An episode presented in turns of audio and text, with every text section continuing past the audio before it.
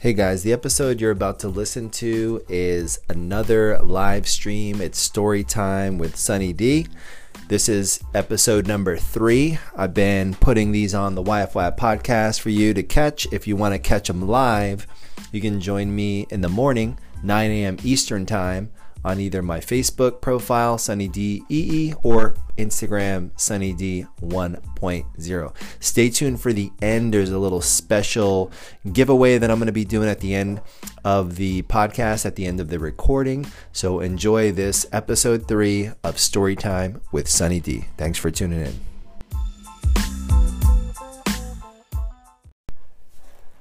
Excited for you guys to join me. Thanks for joining. If you're just tuning in this morning, you're in the right place.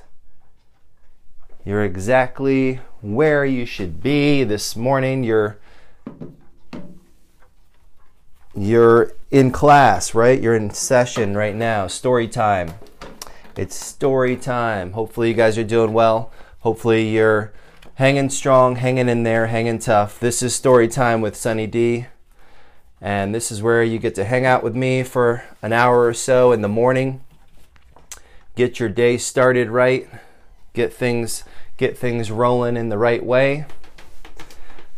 Hopefully you're ready for a little story time.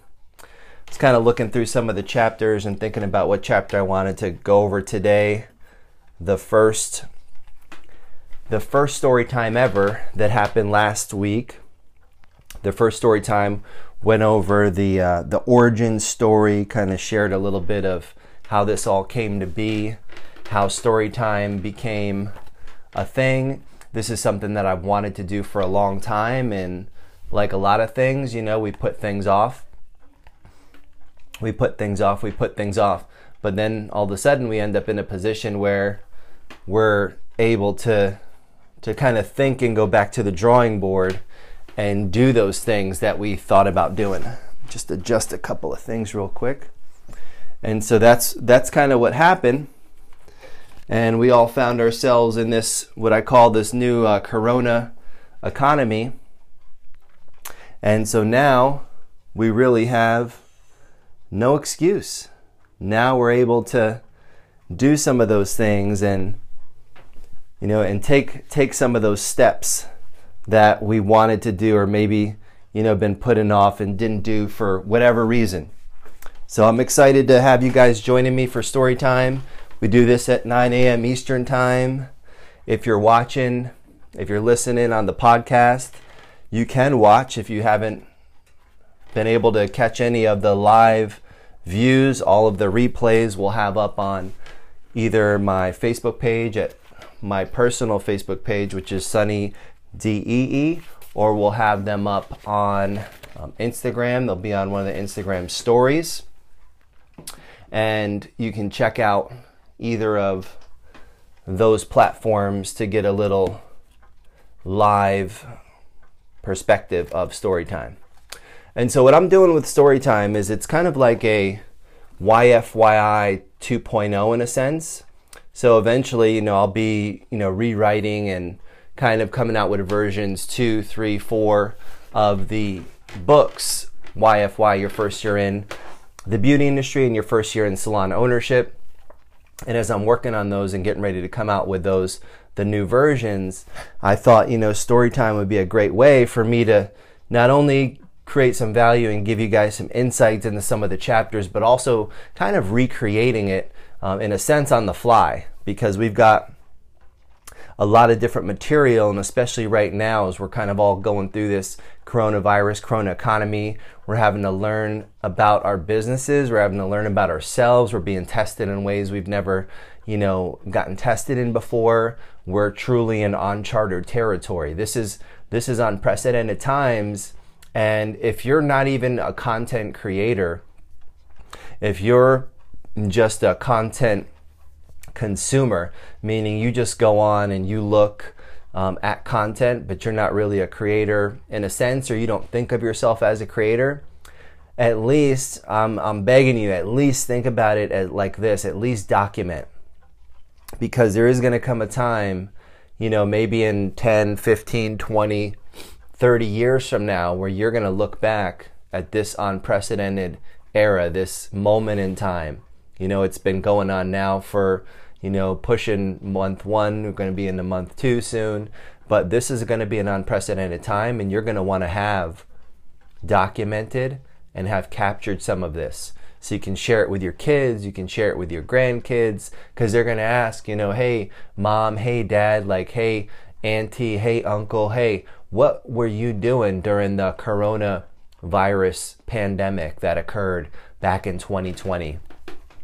So if, if you haven't thought about that, you know, and you don't consider yourself maybe a content creator, um, then I'm just kind of urging you and kind of trying to give you that that that love that little love nudge to say document this capture this whether you're doing it in audio form. I've got like a podcast we're recording right now. What's up all podcast peeps? If you're listening to the yfy podcast thank you guys for being here.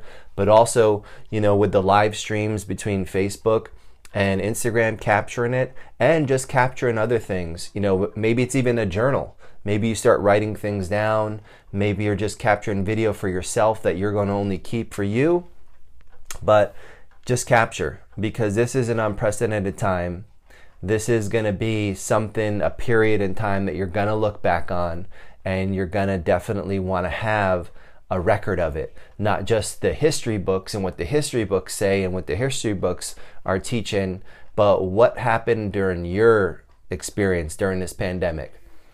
And as I started do, thinking about story time last week when I kicked it off, it was really about being able to, you know, come back into some of these chapters and recreate them kind of on the fly and then also adapting them to the current situation that we're in. And so last week I started with, you know, the introduction, the story, um, some of my backstory. I got a lot of a lot of good feedback on that, a lot of things that people found out that they never knew before. And it took me, you know, going probably a solid, you know, 10 years before I even felt comfortable talking about those things, let alone putting them inside a book that I was going to then, with my goal of distribution to every single person on the planet, kind of expose a lot about my personal story. So I got into that on episode one. And then episode two last Saturday, a couple days ago, we went over chapter five, which was the hustle muscle. What's your DNA chapter? And so, as I started the first couple episodes, I'm just going to go through all of the chapters real quick so you kind of have a preview of different chapters. And you know and also I, I, was asking you guys like is there a certain chapter that you'd want to hear you know or a certain chapter that's on the forefront of your mind? A lot of you guys have gotten the book. If you don't have the book you just go to yourfirstyearin.com, you can grab one. And um, we have a, a, promo code for everything on our website it's called it's uh, just the promo codes together and everything's 10% off but also if you're on the live stream today at the end of the stream, I'm going to announce a couple other things um, that I'm doing that are going to be unique for our viewers and listeners. So hang tight for that. So I'll go over the chapters real quick and then we'll get going. So the chapters after the introduction, the chapters start with chapter one is why is this industry for you? You know, getting into like what you're doing and why you're doing it. there's a lot of people that are in the beauty industry right now that won't be, uh, especially after this pandemic is over. And there's some people that are in the beauty industry right now that will be and always will be. But the why is the reason. So I get into that and what your why is and figuring that out. Chapter two, resumes, portfolios, and other waste of time. Chapter three, salon interviews. It's not love at first sight. Chapter four, show me the money. Numbers don't lie. Chapter 5, Hustle Muscle, What's Your DNA? Chapter 6, Networking, Do or Die. Chapter 7, Goals, Set them, but don't forget them. Chapter 8, Mentors versus Coaches, Why You Need Them Both. Chapter 9, Location, Location, Location, Why Bouncing Around Will Ruin Your Career. And then Chapter 10, What If You Do Make It. And then I finish up with some final thoughts and a couple of case studies. You know, in starting my company in 2009, the Salon 1.0, one of the cool things was I got to kind of write the rules. And I got to really imagine, you know, a salon in a different way. Imagine an approach to leadership and approach to career pathing and approach to all those things in a completely different way. So that was also, you know, that was one of the things that was awesome. Also, on the other side of that, I got also to to bear all the responsibility for everything. You know, so whether it's working or whether it's not working, when you start a company, everything is your fault. You are, you know, as they say, the buck stops here. Well, you truly are the here and you're where the buck stops. So you have to really think about that. For some of you guys that are thinking, like, I want to start a business, there's a lot of people that are in businesses right now that have businesses right now that are thinking, I want to get out of this, you know, business and I just want to be a 9 to 5, you know, regular Joe. And there's nothing wrong with that. I mean, we, you know, that's the majority of our population. And then there's a small percentage of our population that start businesses. And there's a huge percent of those people that start businesses that those businesses just don't work. Whether the economy is doing great or not, you know, the statistics are still in the 90 percentile range of businesses fail. And I tell you that to tell you this if you're thinking about starting a business and you feel like you've got that entrepreneurial kind of spirit or that itch that you need to scratch, go for it.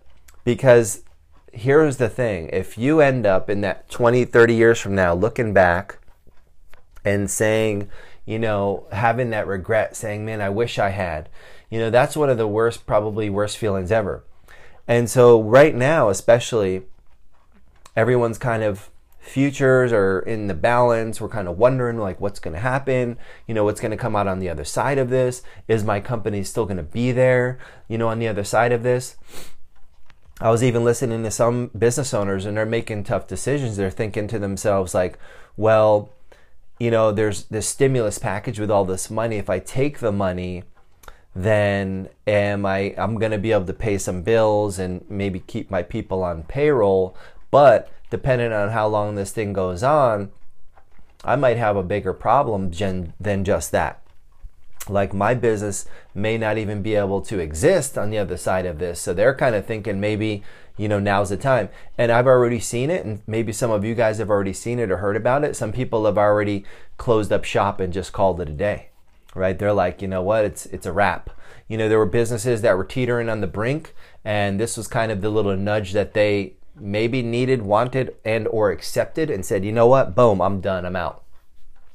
But like I was sharing with a lot of you guys, on the flip side of that coin is opportunity to say, maybe I'm to think about how I approach things a little bit differently. I know for myself, you know, I'm looking at like, how much reserves do I need? How diversified do I need to keep my money in different you know in different lanes. So then if something comes up again right and it shuts us down maybe we're okay with a you know two weeks three weeks but a, maybe a month is really testing us. Maybe two months is like the ultimate test. But what if it's beyond that? What if it's month three month four month five month six? Nobody really knows where the finish line or ending point is. So what could i do to shore myself up and be as diversified as possible now, if you're in the beauty industry, like there's huge opportunity. I know right now it's like education, education, education. Um, that's great, and the majority of it's free. But you know, free is also not going to pay your rent, your electricity, you put food on your table. So that's awesome. And that's the heart of the hairdresser being able to give, give, give, give. And I'm giving a lot right now as well. And I mean, hey, why not, right? If you're a giver, you're a giver, good times and or bad times. But definitely if you have a message you can help lift somebody up, go ahead, do it. But at the same time, I'm also generating revenue, thinking of ways to generate revenue, thinking of different avenues, thinking of coaching my team so we can keep some form of revenue coming in because our hands are off hair, but our mind is on our money and our money is still on our mind. You know, so that's not going to change. And so as you're thinking about your current situation, you know, thinking about money and how that's going to play into you know what it is you're going to do next or what it is you're doing now you know I, thought i could give you some ideas and going into chapter 4 which that chapter is called show me the money numbers don't lie so that's the chapter we're going to do today and I'll kind of like I, I've been doing, I'll go off cuff, I'll jump in, I'll ad lib, I'll, you know, things that I'm thinking about currently. My mind is moving. You know, I've been, you know, sleeping probably okay, but probably even less though because I've got so many ideas that are just coming up. I've never, I don't think, I think I'm actually working harder now than I worked before the pandemic because when I'm behind the chair, I'm a hairdresser. It's what I do. I've been doing that for a long time. It comes pretty easy to me. You know, I'm talking to somebody, hanging out for an hour or two, doing a haircut, doing a color, doing a finish. It's kind of easy. When I get challenged, it's when I'm building my business, you know, working, you know, on the business instead of in the business. And if you're an owner out there, then you know what that means. You know, working on the business, you know, it starts, you know, after you get you know, before that guest and after you get done with that guest, that's when you're working on your business. So if you do both, if you work behind the chair and you run your business or own your business, you have a you have two jobs, two full-time jobs. You have the luxury of what I say uh, working part-time. You get to work part-time, meaning there's 24 hours in a day. You could pick the first 12 or the second 12. You know, so you're working part-time. And so you know, and I love it, you know, 12, 15, 16, 17 hours a day. I love it because I get to be engaging. I get to engage. I get to learn. I get to break things. I get to move fast. I get to try. I get to experiment um, in, in owning your own company. But right now, I think I'm working even harder because I'm challenged with coming up with different things and testing different things and learning and understanding. So, when it comes to numbers, a lot of hairstylists try to kick that can down the road. You know, and I hear this a lot, and some of you guys may have said this before. I'm a I'm an artist, right? I'm not a numbers guy. Or I'm an artist. I'm not a numbers girl, right? And and maybe I wasn't I wasn't ever good at math. You ever ca- catch yourself saying that like I wasn't good at math or you know the numbers just aren't my thing or um, I just don't get it. You know, those are all excuses to avoid the inevitable. And the inevitable is you have to become a numbers guy. You have to become a numbers girl. You can't just say you're not and then that gives you a pass and then you don't have to confront the numbers. You know, uh, shame on shame on you if you if someone else knows more about your money than you do, right? And so, you know, I shared in my introduction, I started selling, you know, selling things at 11 years old, 12 years old, 13 years old, learning how to make a dollar, you know, and then learning how to take one dollar and turn it into two, and two into four, and four into eight. You know, that's the game. And when you think about that, that's generating money. And that came really from me. It wasn't somebody teaching me how to do that. It was me needing to do that to be able to survive. It was me needing to do that to be able to eat. It was me needing to be able to do that. And now, if you were, you know, fortunate enough not to have to fight for your own at, you know, those early ages 11, 12, 13, or in my case at 15, I was completely, you know, on the streets, then that's all right. But wherever you're at now, you need to start, right? You have to pay attention to your numbers and you have to know more about your money than anybody else. Yes, I'm not taking anything away from having an accountant, CPA, financial advisor. I've got all those things and those things are good, but I'll tell you what, they're not, they don't know more about my money than I do. I'm getting their expertise and advice on how to situate myself. But at the end of the day, the question goes to everyone whose money is it? Right? It's your money. And so if somebody else knows more about your money than you do, then you're already compromised. You're already leveraged. And a lot of people are finding out right now, especially in our beautiful hair industry, that a lot of people are leveraged because they don't even know where to begin when it comes to you know the stimulus package and the loans and which one do I get and and I'm going to do a video about that to help some of those owners out there. So stay tuned. Um, and, and I'm not a CPA. I'm a 1.7 GPA, right? I barely graduated high school. So you don't have to take my advice. I'm not giving you investment advice, financial advice. I'm just saying these are, I'm going to share some of the things and, and probably with those applications, like doing a live read and talking about some of those things and what they mean. And what I found is, yeah, there's Google and there's a dictionary and anything you don't know, you know, look it up don't just take it, okay, well, I don't understand that, and then just glaze over it. You know, you've been, you've read contracts and you've you've seen things before, and you're reading it, and all of a sudden your like eyes go cross-eyed. Like that was me forever. You know, when I wrote this book, I was, and I got to thinking about, okay, I'm about to do this chapter, show me the money numbers don't lie. I was like, but I got to remember, you know, I'm talking to me. I'm a hairdresser. I'm not a math guy. I'm, I'm not, I'm not, but I'm a money guy, right? I don't, maybe don't know math, don't know numbers that great, but I know money, right? And so that's what I started to think about, like talking to myself. So this chapter was written with myself, the hairdresser, the artist in mind. You know, but one thing about artists, when you hear that, when someone says, I'm an artist, I'm not a, I'm not a salesperson, I'm not an accountant, I'm not a numbers person, and they say that, what I'm also hearing in that is, okay, but you're an artist. When do most artists get paid? Think about that. When do most artists make a lot of money? And it's sad, but it's true. And it's when they're dead. And I don't know about you. I don't know about you. I don't know about any of you guys, but you know, Verizon, they seem to want their money while I'm alive. They, my rent seems to need to be paid while I'm alive. You know, I mean, think about some of the greatest artists of all time.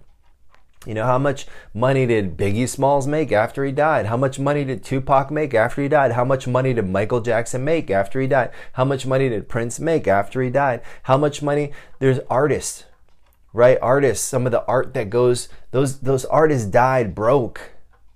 And then their art sells sells for you know sold for 80 million 90 million 100 million dollars for a one piece. And they never got around to it because they're like oh it's the, it was the art it wasn't the money. But what i'm encouraging you guys to do and as i'm reading this chapter i'm going to talk about that is become a split personality. Be half artist but also be half business right? Develop your business mind equally as sharp as you're developing your artistic ability and your tools and your hands and your your vision and your your your your kind of designer mentality. Also design a business, right? Start to learn about that side of things. Don't just kick the can down the street. Don't just say, "Okay, I'm an artist. Uh, somebody else handle the money." Because then you find yourself in the corona economy and you're like, oh shit, uh, I'm an artist and I'm about to be broke, right? It doesn't feel good. So, this chapter I'm going to get into, Show Me the Money, Numbers Don't Lie, is going to address some of those myths about numbers and hopefully, you know, shed some light on, on some of those numbers and make it a little bit easier to digest for all of my artist peeps out there. So, this is chapter four. This is story time with Sunny D. And the chapter is Show Me the Money, Numbers Don't Lie. Here we go. And we're going to start with a quote, and this is from one of my coaches, my mentors, my friends. This is from Robert Cromeans. And he says, Keep score, you do more. And that was one of the key things that I heard from him, and I've never forgot it. And I repeat it all the time within my own companies, um, with everybody I'm coaching. Keep score, you do more. And I didn't understand it in the beginning, but as I'm reading this, and I'm going to talk more about it, you'll get what I'm saying. So here we go. Back to the story. This is where we get into the nitty gritty, hacking the business of beauty, or what I like to call hacking the Bob. When we begin to talk about numbers, many times people start to cringe. For the most part, things that are measurable, weight, age, money, and numbers, become uncomfortable for many people to talk about. At the end of the day, we need to remember that this is a business. Unless you decided to go to beauty school to start a nonprofit salon, one of the things you decided is that you want to earn a living. So, where will you be if you don't know the numbers one of my rules of thumb for every stylist that I work with, every salon owner, and every future professional is to know thy numbers. That is the deal. When you think about numbers, there is a reason why most people do not like them. The reason is because they're not that good. Not the person, the numbers. If your score sucks, you're not going to want to look at it very often. But no matter where you are, you have to start somewhere. Trust me, my first set of numbers when I started in the salon were bad. I had zero clients. I had a bunch of goose eggs. I think back to the first year I was in the salon, and we may have gotten one walk in. And that one walk in, of course, came to me. And it was a start. A lot of what happens with numbers is what we make up. And those excuses like, oh, uh, I'm not good at math, or oh, uh, I just don't get it, or oh, um, I'm not, I've never been good at math, I don't understand. These are all excuses we make up. But when it comes to money, we are constantly complaining. We never have enough money. We're struggling. We're trying to make ends meet. You've heard it all before. So, my recommendation in this chapter is to make a commitment to yourself, to your family, to the business that you work in, and remember your why. Know your numbers. It is do or die. And I'm going to jump in here for a second. So, some of you guys, you may be working in a salon. Some of you may not be working in a salon. Maybe you own the salon. Some of you may be uh, independents. Some of you may not even be in the beauty industry. I know I see as names are popping up some people that aren't even in the beauty industry. But every business, no matter which one it is, every business is going to have numbers that you're they're going to have some kind of metrics. We call them key performance indicators kpi there's going to be some kind of measurement right? And if you're like waiting for your direct deposit to come in or you waiting for your paycheck and that's when you kind of get the little wake up call of, oh, this is how much money I made, there's a serious problem there, right? You should be projecting and predicting like your paychecks, you know, to a precision amount based on the information that you have on what's being scored. What is how is the how are these numbers adding up to equal my pay? right? So, but if you don't know your numbers, then it's always a mystery. You're just waiting for that direct deposit to hit. You're waiting for that paycheck to come through, and that's when you find out. And that's a serious position. A lot of us, including myself, that's a position I was in in the beginning because I was an artist, right? I wasn't a numbers person. So let's jump back into the story. So let's take a look at numbers. let's start with break even, your first reality. You went to beauty school and now you're coming out into your first year. When I was coming out of beauty school, I only could think of a few things that sounded logical to me. And I heard this term in the financial industry and I wanted to make sure I understood it completely. And that term is breaking even. It means getting back what you put in.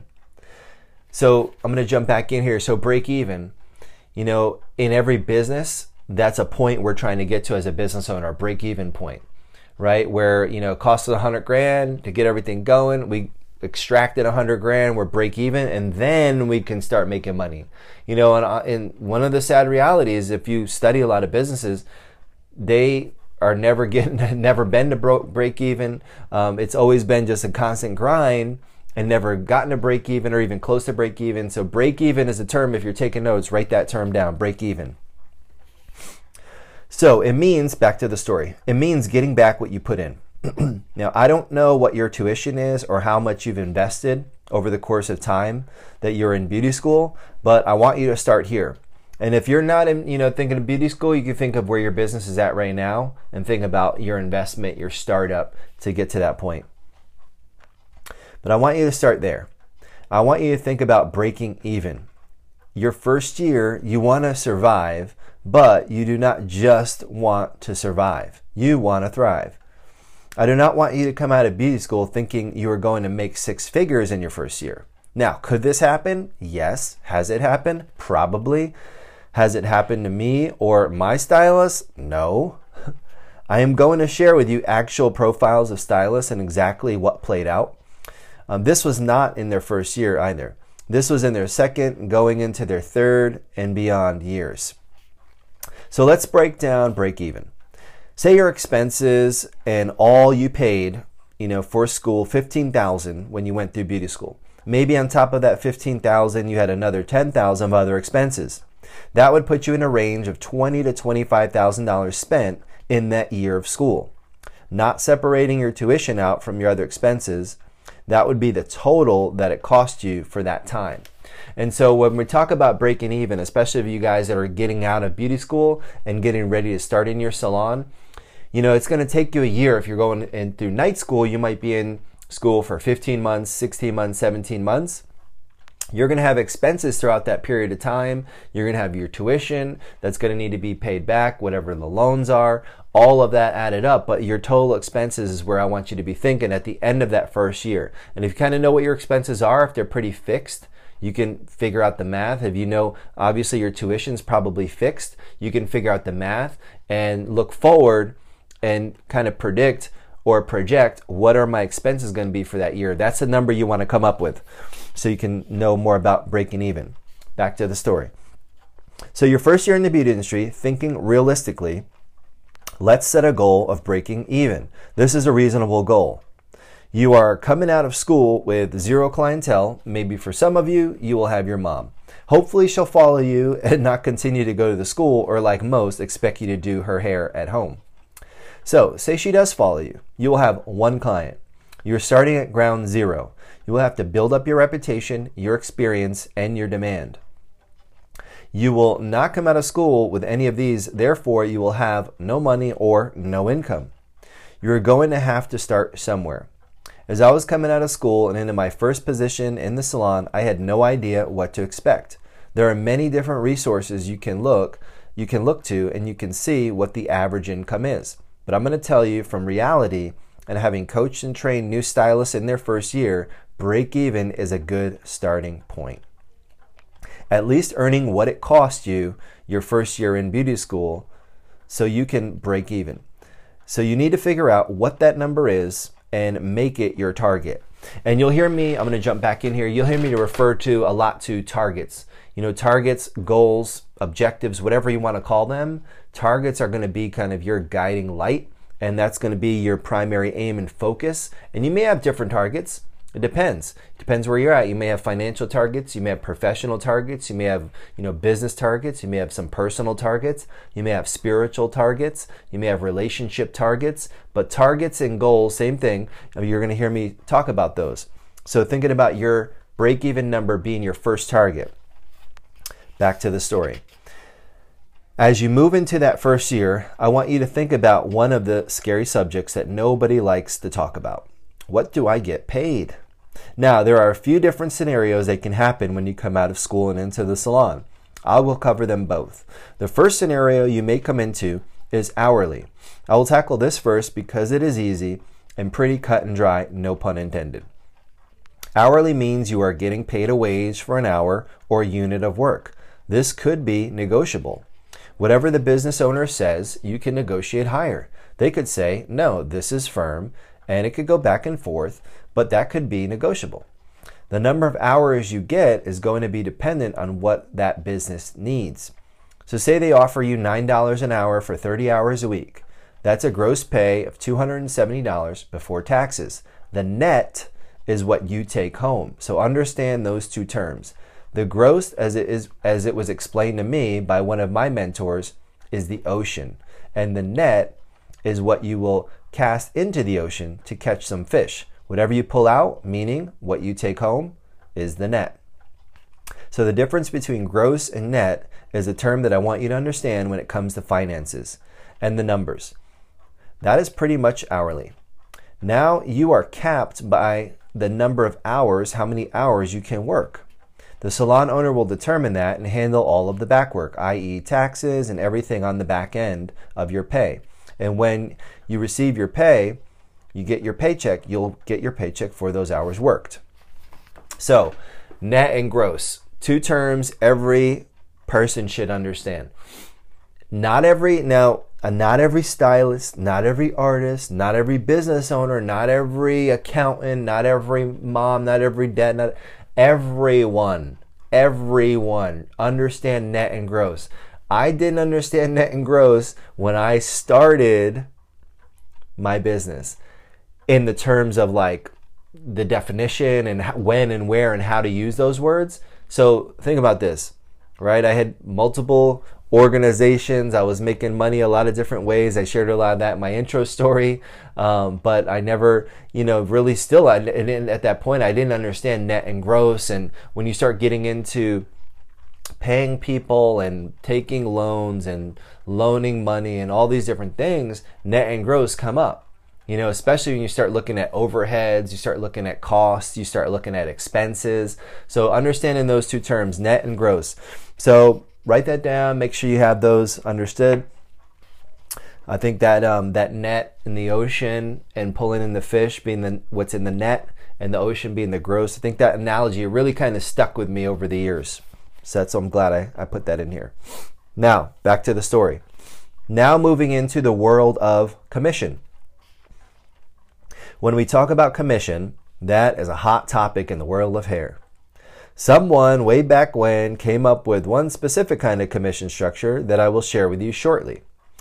Then, as time went by, we started to see all different structures, different percentages, chargebacks, fees for this, fees for that. It can become very confusing to the point when an average stylist gets their paycheck and they really have no idea how they're getting paid where they're getting paid, what they're getting paid, and what they're, you know, they have to do to get paid more.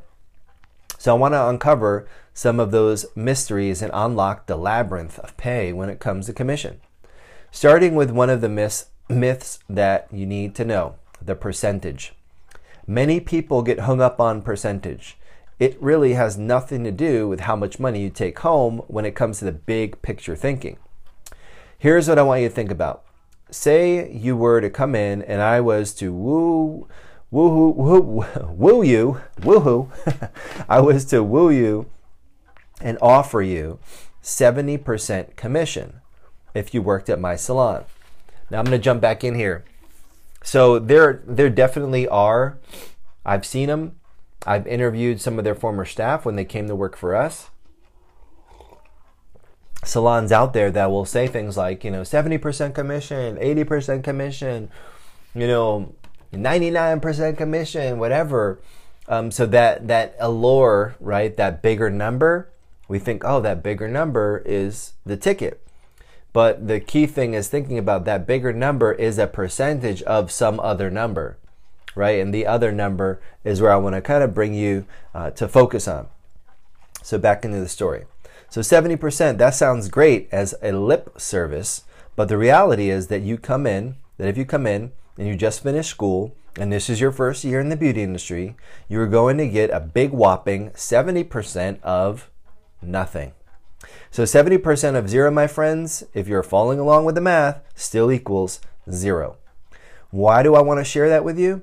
Because one of the tactics to being used to appeal to new stylists is the higher commission percentages being offered. New stylists hear 70, they hear 60, and they think, wow, this is a great deal. Keep in mind, you may have one client being your mother. The other thing I want you to think about is when you're looking at percentages, is that there's a percentage of service and also a percentage of retail. These are separate numbers. We're going to look at those each independently. Now, way back when, when someone decided to come up with a commission structure for lack of creativity and lack of looking at the economics of business, they, they thought 50 50 split. What I want you to ask yourself as a first year stylist coming into the industry is what am I taking 50% of and what am I getting 50% for? These two questions alone will help you answer a lot of questions. For example, in some salons, you may get 50% of the service commission that you do, but for that 50%, what is the salon providing? That is going to be something that you want to know. Are they providing all of the tools you will need to complete the job? Are they providing the hair color, the electric tools, the towels, and everything else that you would possibly need inside the salon? Are they providing any frills, any extra added benefits for the salon guest that you're able to take advantage of? You want to know all of these answers because at the end of the day, everything that you are responsible for is going to be an expense that you are going to incur. The next thing you want to know when it comes to what the salon is providing is what you want is what you want to know is the retail. Is there commission on the retail you sell?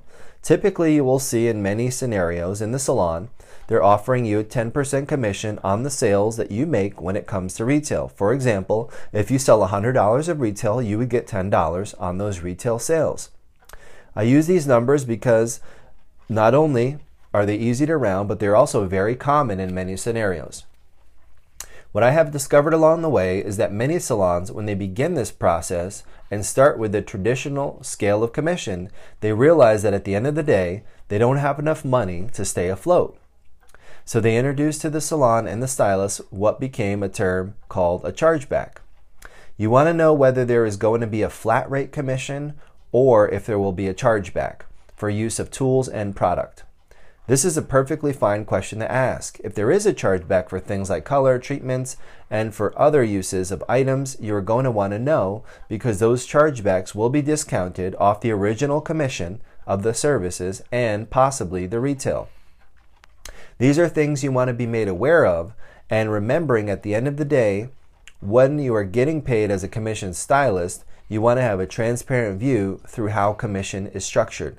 My warnings to any new stylist coming out is if it sounds too good to be true, then it probably is. And you're going to want to look at them and you're going to want to look at the math very closely. So I'm going to jump back in here. Let's talk a little bit about that. So, you have a couple things that happen, right? you have the service that you're doing, you have the commission that you're getting paid in that segment. We talked about also chargebacks if there are any. And you're going to want to investigate and know like what is the commission and there's nothing wrong if a salon I mean is doing a chargeback. A lot of times it is because that scenario where whoever came up with 50-50 everyone's like oh 50-50 50-50 50-50 and all of a sudden it becomes the norm. So then a salon looks at their expenses and this is what happens. They'll look at their expenses and they're like okay i pay say they have $100 and out of that $100 you know if they're paying 50% commission they paid $50 to their stylist they have 50 left. And out of that 50 they got to pay their electric they got to pay their phone they got to pay their you know internet service they got to buy product if they're providing product they got to buy you know marketing they got to have another expense so accounting legal after all those things their expenses come up to 60 now if you're following right they had $100 so out of every hundred dollars, they pay fifty in commission. Expenses were sixty. Fifty plus sixty is one hundred and ten dollars. So then they're sitting there and they're like, "Oh shit!" Right? And this takes a little time to catch up. Now, if that salon owner is busy working behind the chair, they're closing that gap. They may not know, but over time, they start to look at their business and they're like, "You know, I'm spending one hundred and ten dollars for every hundred dollars I make." And only reason I'm staying you know, in business is because I'm covering that extra 10, 20, 30 sometimes dollars. So that's where the chargebacks came into play. So there's a couple ways to do that. I mean, there's chargeback, there's also, you know, adjusting commission. So a lot of times they'll go for chargeback because if they adjusted the commission, it may not be as attractive to a stylist. You know, so there's combinations, there's different ways to do it. It's there's nothing wrong with doing it one way or the other. Some salons pay a lower commission, no chargeback. Some pay a higher commission, a lot of chargeback, but they're all trying to get to a point, and that point, coming back to the beginning of that chapter, is a break even point. Because after break even, then they're actually able to make a profit. And there's nothing wrong with that, right? You wouldn't want a business um, to not be successful if you work there. So that means that business needs to be able to generate a profit. So when you hear the number just keep in mind are there chargebacks? Is that flat rate? Um, what am i paying for and what am i getting? You know if your salon is giving you every single thing and their commission isn't 50 the the norm it's lower but they're also providing a whole lot more then it may be more beneficial. So that's where you have to ask yourself as a stylist what am i getting and what am i paying for? You know so think about that. So back to the story when you are thinking about commission and thinking about hourly, you will probably wonder which one is better and which one is worse. Honestly, starting out as a new stylist, having zero business and zero clientele, the answer is going to depend on you. Are you self motivated? If you are self motivated, then a commission structure would be ideal because there's truly no limits to what you can earn. It will depend on your motivation, your hard work, and your dedication. If you do a lot, you will make a lot. If you do nothing, you will get nothing. It is truly based on performance versus an hourly pay where you have that security net that is built in. You know, as long as you are new and building your business, you do have some income coming in while you are being paid hourly. Some salons actually offer both options. That is going to be something that you are going to want to find out when coming into a new salon, and definitely a question that I want you to think about when it comes to your own space. So, when you go in a salon, asking and learning about the different ways to get paid, you know, perfectly legitimate question. Uh, when you go in a salon, if they have both options, like in our salon, for example, we have both options because we pretty much hire people right out of school. Then, after they get on the floor, they start building their clientele. Eventually, then they'll be able to switch to commission where there is no cap because then it truly is performance. The income is unlimited at some point. I mean, obviously, there's only so many hours in a day, in a week, but they can make a lot more money versus being on hourly. So, looking at both as an option, looking, you know, to see if your salon offers both, whatever salon you're looking at. Um, so then, let's get back to the story.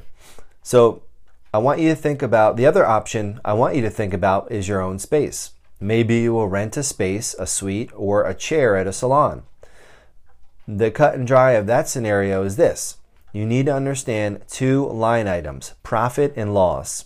If you have more coming in than your expense going out, then you are in, if you have more coming in than your expenses going out, then you are in what we call the black. Good term, want to know that. If you have more going out than coming in, then you are in what we call the red. And that is not a good place to be. So being in the black. You guys have heard of a term, probably you've heard of the, you know, Black Friday, right? That day after Thanksgiving. Where that term where does the term Black Friday come from? I did a little research on Black Friday and it turns out the term Black Friday comes from being the day that the retailers actually get in the black for the first time in their sales volume for the year. So, meaning they're basically losing money. They're in the red. Not a good place to be when it comes to profit and loss, meaning they're, you know, spending more than they're making. They're in the red all year. And then when Black Friday hits, because everybody runs to the store like weirdos, like standing in line. If you've ever done that, good for you. I don't. I'm not a part of the Black Friday crew but they'll go and they'll just raid all the stores and they'll wipe out all the merch. And at that point the businesses actually will make a profit. They'll get into the black for the first time. That's where the term black friday came from. So if you're in the black out of the gate then you're doing awesome. Most people most businesses don't start in the black. They start in the red and it takes sometimes it could take a year two years three years four years five years to get to the black so being in the red, no bueno. When it comes to profit and loss, you want to get into the black. All right, so I would not recommend, so what we call the red, not a good place to be in. Back to the story. I would not recommend having your own space unless you truly have conducted yourself and positioned yourself in a scenario where you know you can cover not only your expenses but obtain a profit. Once again, this is for a for profit business you are in, a business designed to make a profit. Now, when you're thinking about going into a salon and you are looking at pay structure, knowing the opportunities that exist is going to be something you want to obtain a great deal of information on. Where are you starting and where are you going? Remember, seeing this on paper is a fact. Hearing about it from the owner is just fiction knowing what the pricing structure is and are you going to be able to move up the pricing structure? Is it set by the owner? Do you select your own prices? These are some of the questions I would raise when it comes to the money. The other thing I want you to think about when it comes to the numbers is which numbers should I be paying attention to? There are five key performance indicators, or as they're known, KPIs, that I want you to know before you begin your journey before your first year. These are numbers that you should pay attention to even while you're still in school. So, what are these KPIs or key performance indicators? They are as follows. So, now we're going to jump back in here. We're going to get into the KPIs. There's lots of ways to track these in our company. We have a form, everybody fills them out manually. Why? Put pen to paper because it's a muscle memory. It's a training. It's a it's a it's a kinesthetic movement, right? You learn by doing. That's doing. You know, there's there's some awesome apps out there. You can track stuff on your phone. You don't even have to type or do anything. It's automatic. I think those are awesome. Those are cool, but I like to train everybody just pen to paper, old school, writing things down, muscle memory, ingraining it, the retention, the seeing it, the doing it, versus just mailing it in. And so you have different options out there. If you don't have any systems set up at your salon, I mean, reach out to me. I can share with you what we call the KPI tracker. If you're in school, reach out to me, message me. I can share with you what, you know, the KPI tracker. It's a pretty simple form where you can track these KPIs I'm about to go over and more. But this is where the keeping score comes in. Let's get into it. Back to the story. Number one, the average ticket. The average ticket is the service and retail divided by the number of guests you have. For example, if you do $1,000 in service and retail and you have 10 guests, then that average ticket for service and retail would be $100. $1,000 divided by 10.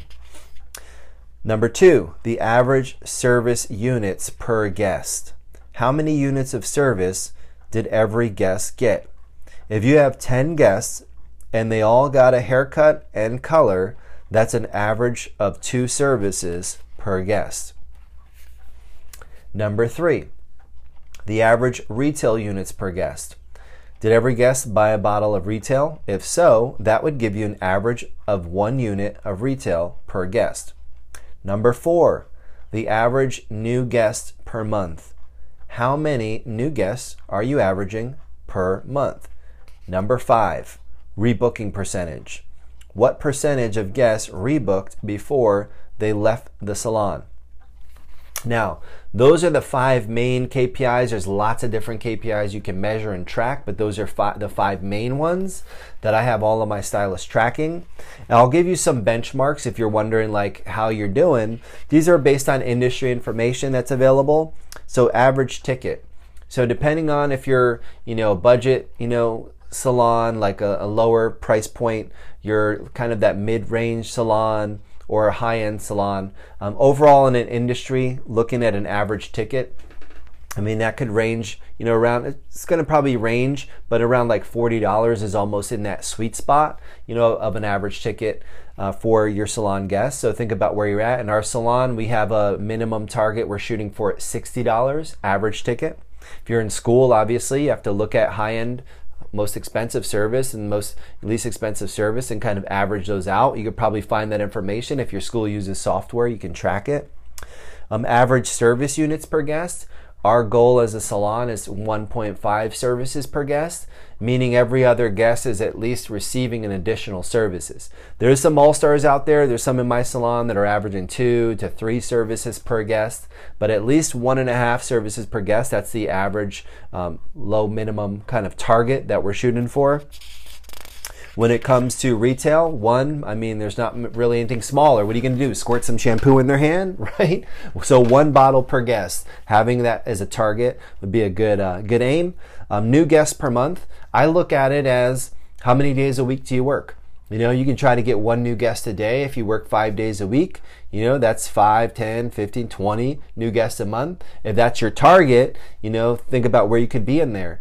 Um, we have a target of like eight guests, eight new guests, and we look at those like new guests. There's also new requests. So you could divide those two separate categories because new guests to the salon may come into your chair, but new request is actually you bringing a guest in. So that's working on your reputation. So there's two different numbers there you can kind of look at, but having at least a target if you don't have one set by the salon, have one set for yourself for every single day and every single week that you work. Then rebooking percentage. Our target is 80. 80%. I want to see 80% of those guests rebook before they leave the salon, having a future reservation, saying that you're coming back, securing your future paycheck. So 80% is the target. You can think about your number, where you're at now, how can you close the gap? Back to the story. Now, wait, there is a bonus KPI, and that is the frequency of visits, or as we call it, FOV. How often are your guests coming to see you? You want to measure this on an annual basis. I'm going to give you some averages, and these are just averages we measure against. And when I'm talking about averages, I'm talking about minimum thresholds, good benchmarks that you can use when you're looking at the beauty industry and where your numbers could be. So when it comes to frequency of visit, we know from the data that frequency of visit before in our industry and then since 2008 has slipped quite a bit. Before 2008 when we had the financial crisis and everyone began you know to put their be put in a financial bind, the frequency of visit was 8 to 10 visits per year. If you can imagine your guest coming to see you every 6 weeks, that would be an average of 8.67 visits per year. Why has this slipped so much? Because people, once they became financially strapped, they were looking for ways to extend the life of their visit to maybe not visit every six weeks, but maybe go to nine weeks or even longer in some cases. Looking at six weeks as a starting point, a good number to be shooting for would be around eight visits per year. So before that financial crisis, right, people were coming in. What happened after that? We started to see like the grow out of color, which then oh balayage, oh hand painting. So it kind of became like the new trend, right? We as hairstylists are always figuring out trends, right? We're always, you know, and and that kind of happened by circumstance right? It wasn't happenstance. So we didn't say, hey, we want to see you less. It became, hey, we're coming less. So how can we adapt and overcome. And we're good at that as creative people. I'm interested to see, you know, with what's going on right now, how it's going to be, you know, how it's going to go into effect moving forward with the pandemic and frequency of visit and financials. So just kind of be prepared. You know, you have to make, you know, get creative and think about different ways, different things you can do, whether that be pricing, whether that be incentives, whether that be marketing, whether that be new services, products, thinking about different ways to keep the revenue stream going if you do notice coming out on the other side of this that guests may pull back some. And I think that's going to be a very real reality for us coming up. And so I went into those other um, percentages I shared about, some of those other benchmarks um, that you can think about. Uh, retail, so service units, you know, service units, you know, thinking about 1.5, retail, thinking about one unit per guest. Uh, the rebooking percentage, 80%, shooting for that 80%. And one of the things on service, which I'm going to read from the book, uh, why services per guest and getting that number to one to two to three is going to be is going to be key. So service units, one of the examples I want to give you is thinking about banks. So when you think about banks, when they bring you in with their sales pitch and they set you up with a new account, they give you the free checking account. And then what happens when you open that free check-in, they want to go into the savings account. And then when they get the savings account, then they're talking about a credit card, then a loan. They can get you three or four services you're more likely to become a long-term customer of them. And you know, bankers talk about this, CEOs of banks talk about this. So that's their goal. They want to get multiple services. Same thing with you. If they're getting their haircut, their color, their eyebrow wax, their product from you, they're going to be more loyal to your business. So when it comes to your salon, if you're having a person come in for a haircut and just leave with a haircut, how can you change that? How can you take that to the next level? What other services, what other items you have on the menu that you could be offering that maybe you're not, or maybe you need to learn how to do so you can offer? Multiple services is going to help keep your guests loyal and keep them committed to your salon. Um, so, the last part here we're going to go into is we're going to talk about raises. So, let's talk about getting a raise. So, now that you have an idea of what numbers you want to pay attention to, how you're getting paid, what your immediate goal could be coming out of beauty school, how do you progress, and how do you move up? Getting a raise is one of those things we think is sometimes a given, and it is not a given, it is earned. When we think about getting a raise, getting a raise does not just come, it's not on an annual review, it's not a pat on the back or a sign that someone signals to an owner and says, it's time for so and so to get a raise. So, how does a raise come? A raise comes by creating value. In every organization, there will be opportunities for you to create value for the organization, meaning finding additional streams of revenue. Your mission is to get a raise, to get a raise is to find where additional streams live. So I'm going to restart our stream real quick for our Instagram peeps because Instagram likes to keep the streaming down to an hour, which isn't a problem. We can simply restart the stream. All right. Back to the story. Welcome back, Instagrammers. Welcome back to Story Time with Sunny D. And let's get back into the story. So, we're talking about getting a raise.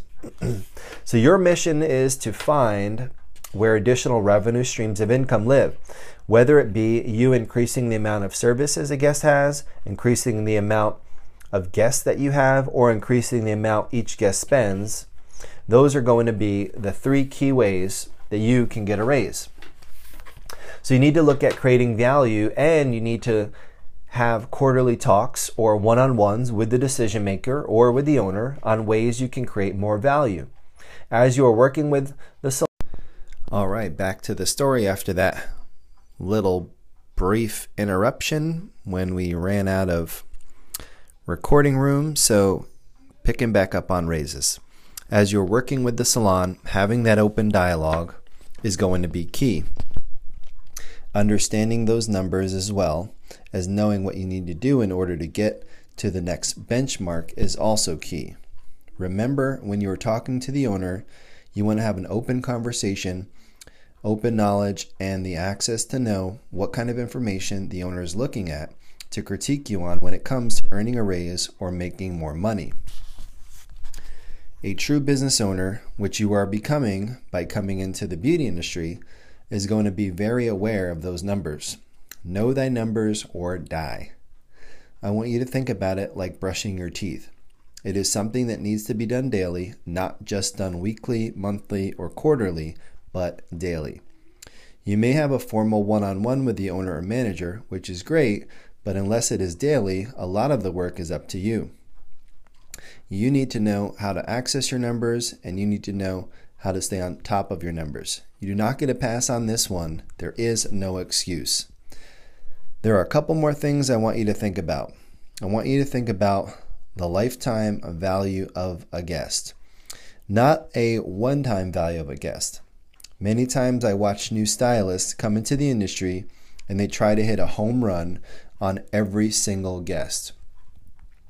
In order to build a career that is going to last you, you want to build a lifetime value.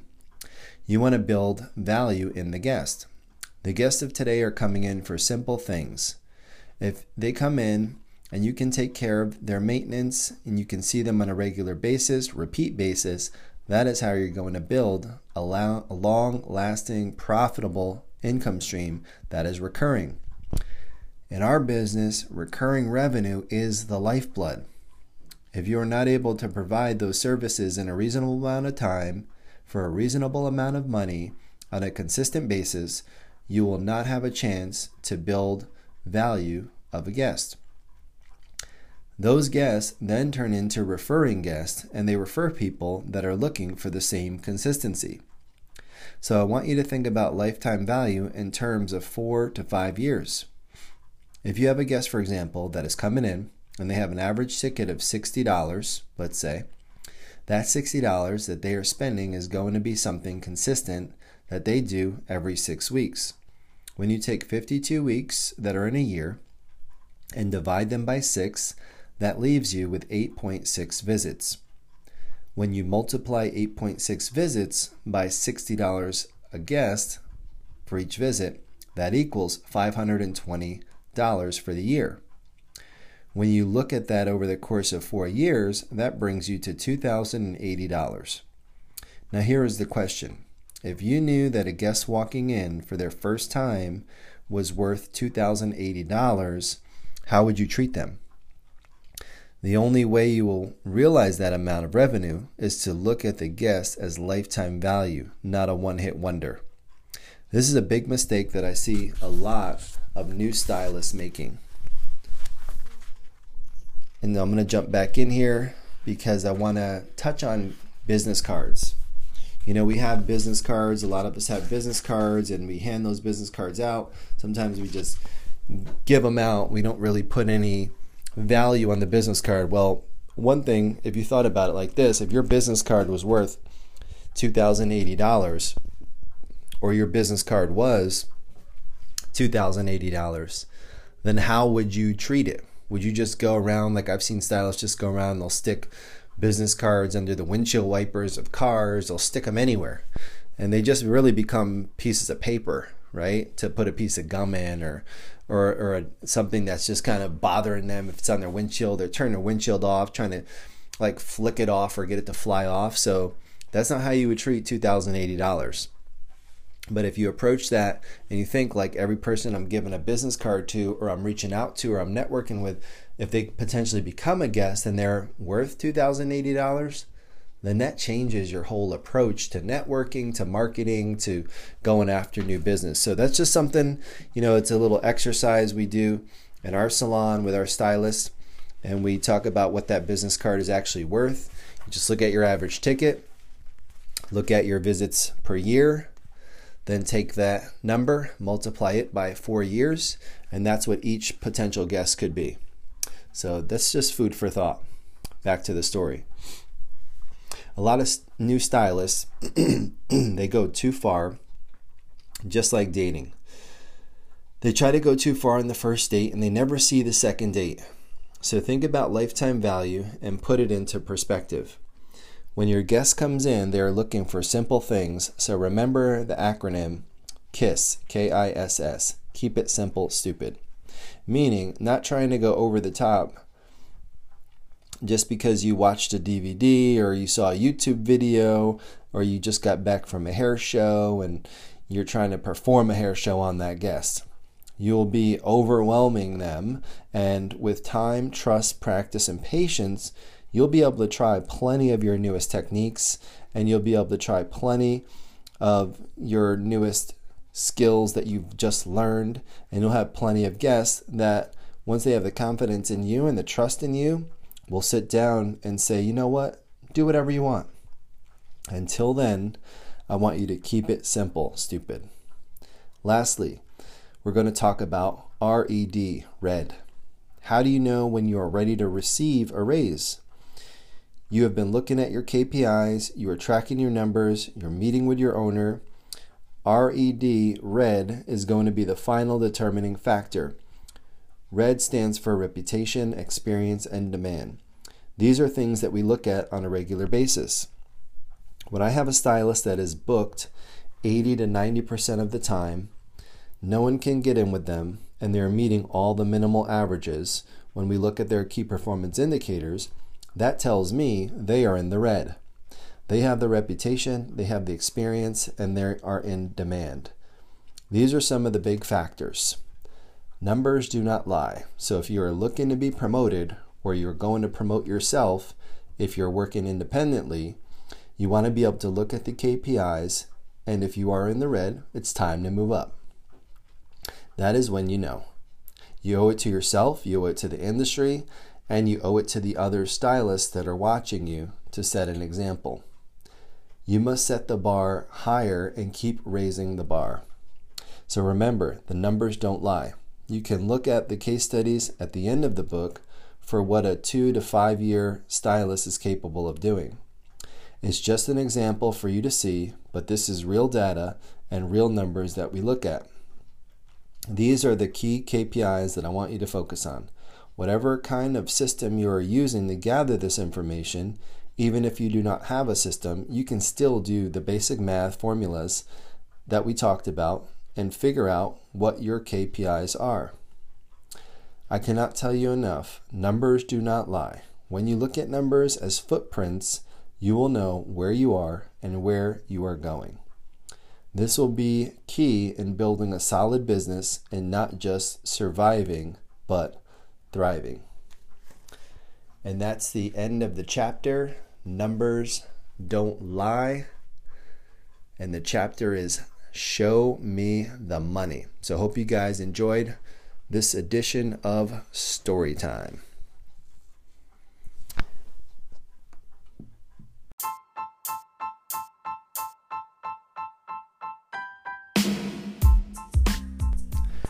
Hey guys, thanks for listening to this episode, the latest episode of Storytime with Sunny D. I was live streaming on Instagram and Facebook.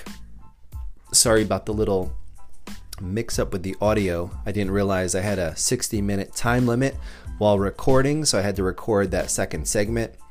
And just a little side note I did announce a today only deal on the website. If you go to yourfirstyearin.com, if you look for the iHeart t shirt, it has the the little I and then the heart symbol with the hands, YFYI, the I Heart YFYI t shirt. If you go on, use the promo code STORYTIME and just follow that with a M for men's or a W for women's. You can get one of those t shirts for free. The only thing you'll have to pay for is shipping, which is like five bucks, and I'll ship that out to you. There's a very few limited uh, number of those available, so it's on a first come, first served basis. I've got some sizes on there, so if you go to yourfirstyearin.com and you want to get one of the I Heart YFYI t-shirts, you can get one for free with the promo code STORYTIME. And if you want the men's one, it's Storytime M. If you want the women's one, it's Storytime W. So hopefully you guys will grab that and everything else you want to find out about, you can find out at yourfirstyearin.com. So hope you guys enjoyed the episode. Looking forward to the next edition of Storytime. If you want to join live at 9 a.m. Eastern Time, you can do so on either my Facebook profile, um, Sunny D E E, or on Instagram at SunnyD1.0. So thanks for listening to this episode of the YFY podcast where you come to learn how to build your business right once or else you will be doomed to have to build it again. Thanks for listening, guys, and I'll talk to you soon.